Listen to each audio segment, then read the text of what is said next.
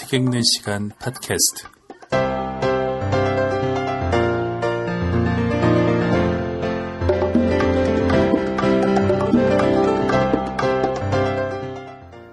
네, 여러분 안녕하십니까. 책 읽는 시간, 어, 팟캐스트. 오늘 세 번째 시간입니다. 저는, 어, 소설을 쓰고 있는 김영화라고 합니다.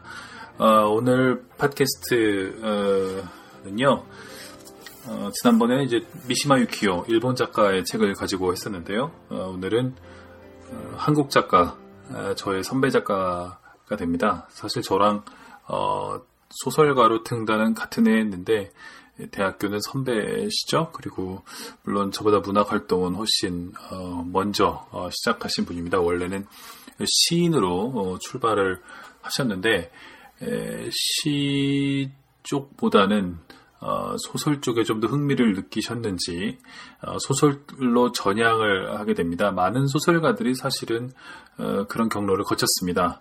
예를 들면 뭐 외국에서도 보르헤스 같은 경우도 원래는 시인으로 출발을 했는데 에, 점점 이제 소설가로 어, 변신을 하게 되는데요. 이, 이분도 그렇습니다. 이분은 바로 성석재 씨입니다. 이 성석재 씨는 어, 이런 어떤 이행기를 거치게 되죠. 시인에서 소설가로 이행하게 되는 이행기가 있는데 그 이행기에 에, 쓰게 된 글들이 에, 소설도 아니고 어, 시도 아니고 어, 전통적인 산문도 아닌 어, 지금 봐도 대단히 좀 어, 실험적인 어, 그런 글들을 쓰게 됩니다. 이 글들을 모아놓은 것이 바로 어, 그분의 첫 번째 아마 산문집이라고 볼 수 있을 것 같은데요. 짧은 소설이라고 볼 수도 있겠고요. 그것이 바로 어, 그곳에는 어처구니들이 산다라는 어, 책입니다. 이 처음에 이 책이 나왔을 때 저도 그 기억이 나요. 어, 여기저기서 어떤 풍문들이 들려왔습니다. 에, 그곳에는 어처구니들이 산다라는 아주 이상한 책이 나왔다. 이상하다 그랬어요. 지금처럼 이렇게 마음 놓고 어, 그냥 웃을 수 없는 부분이 있었던 거죠. 그때는 엄숙하던 시기가 끝나고 80년대가 끝나고 또 90년대 초반도 그런 80년대의 상황들을 어, 애도하는 그런 분위기가 있었거든요. 90년대 초반까지만 하더라도 어, 후일담 소설이라고 하는 어, 지난 시대를 이상화하고 그리워하고 하, 그때는 얼마나 우리가 아름다웠던가 하, 순수한 시대였는데 지금은 타락했다. 이렇게 말하는 소설들 우리 이제 흔히 그런 소설들을 후일담 소설이라고 하죠. 주인공들은 주로 운동권 어, 들이고 소설 안의 내용은 대단히 이제 무겁습니다. 무겁고 감상적인 내용들이 많죠. 주인공들은 다 선량합니다 악한 것은 밖에 있고 우리가 이제 이런 소설들을 후일담 소설이라고 부르는데요. 어, 좋은 뜻은 아니었습니다. 처음에 이 후일담 소설이라는 말을로 그 90년대 초반에 소설들을 규정했던 분은 평론가 김윤식 선생님이었는데요. 어, 이분이 이제 후일담 소설로 명명한 이후에 급속히 후일담 소설은 퇴조하게 됩니다.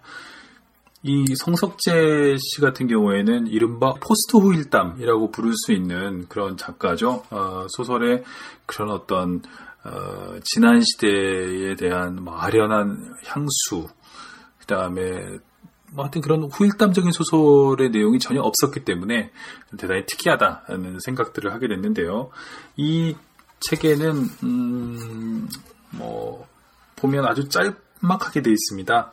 어, 짤막한 글들이 쭉 있는데 에, 가벼운 마음으로 읽어도 좋겠습니다만 어, 좀 한번 진지하게 파보는 것도 좋은 그런 어, 책입니다.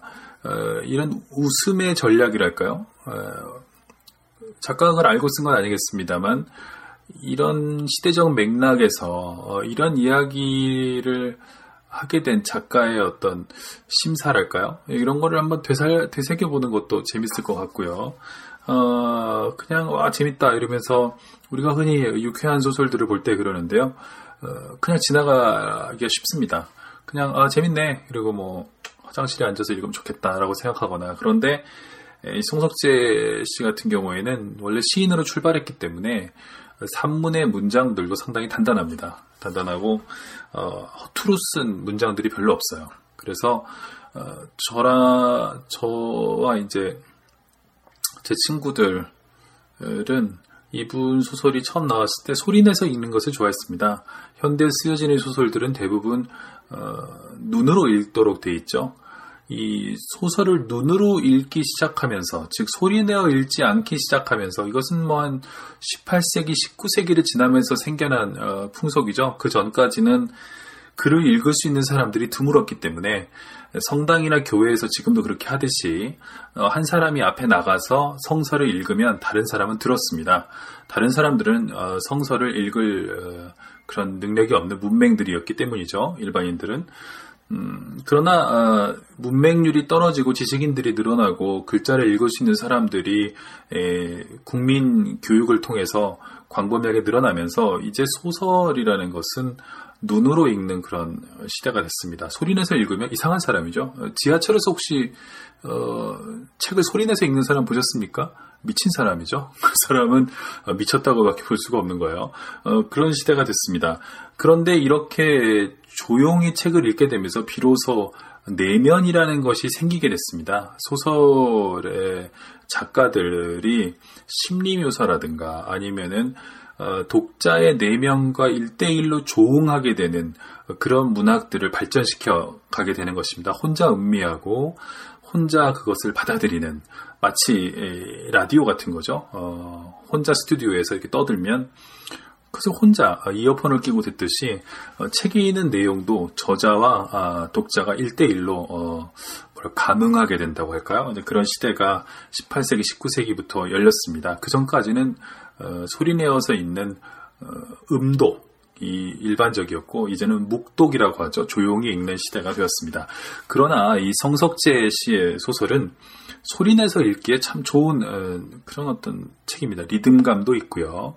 그리고 어, 한 사람이 읽고 한 사람은 들을 때 대단히 웃깁니다. 어, 그런 웃음을 서로 나누면서 어, 읽을 수 있다는 거 그런 책은 참 흔치 않죠.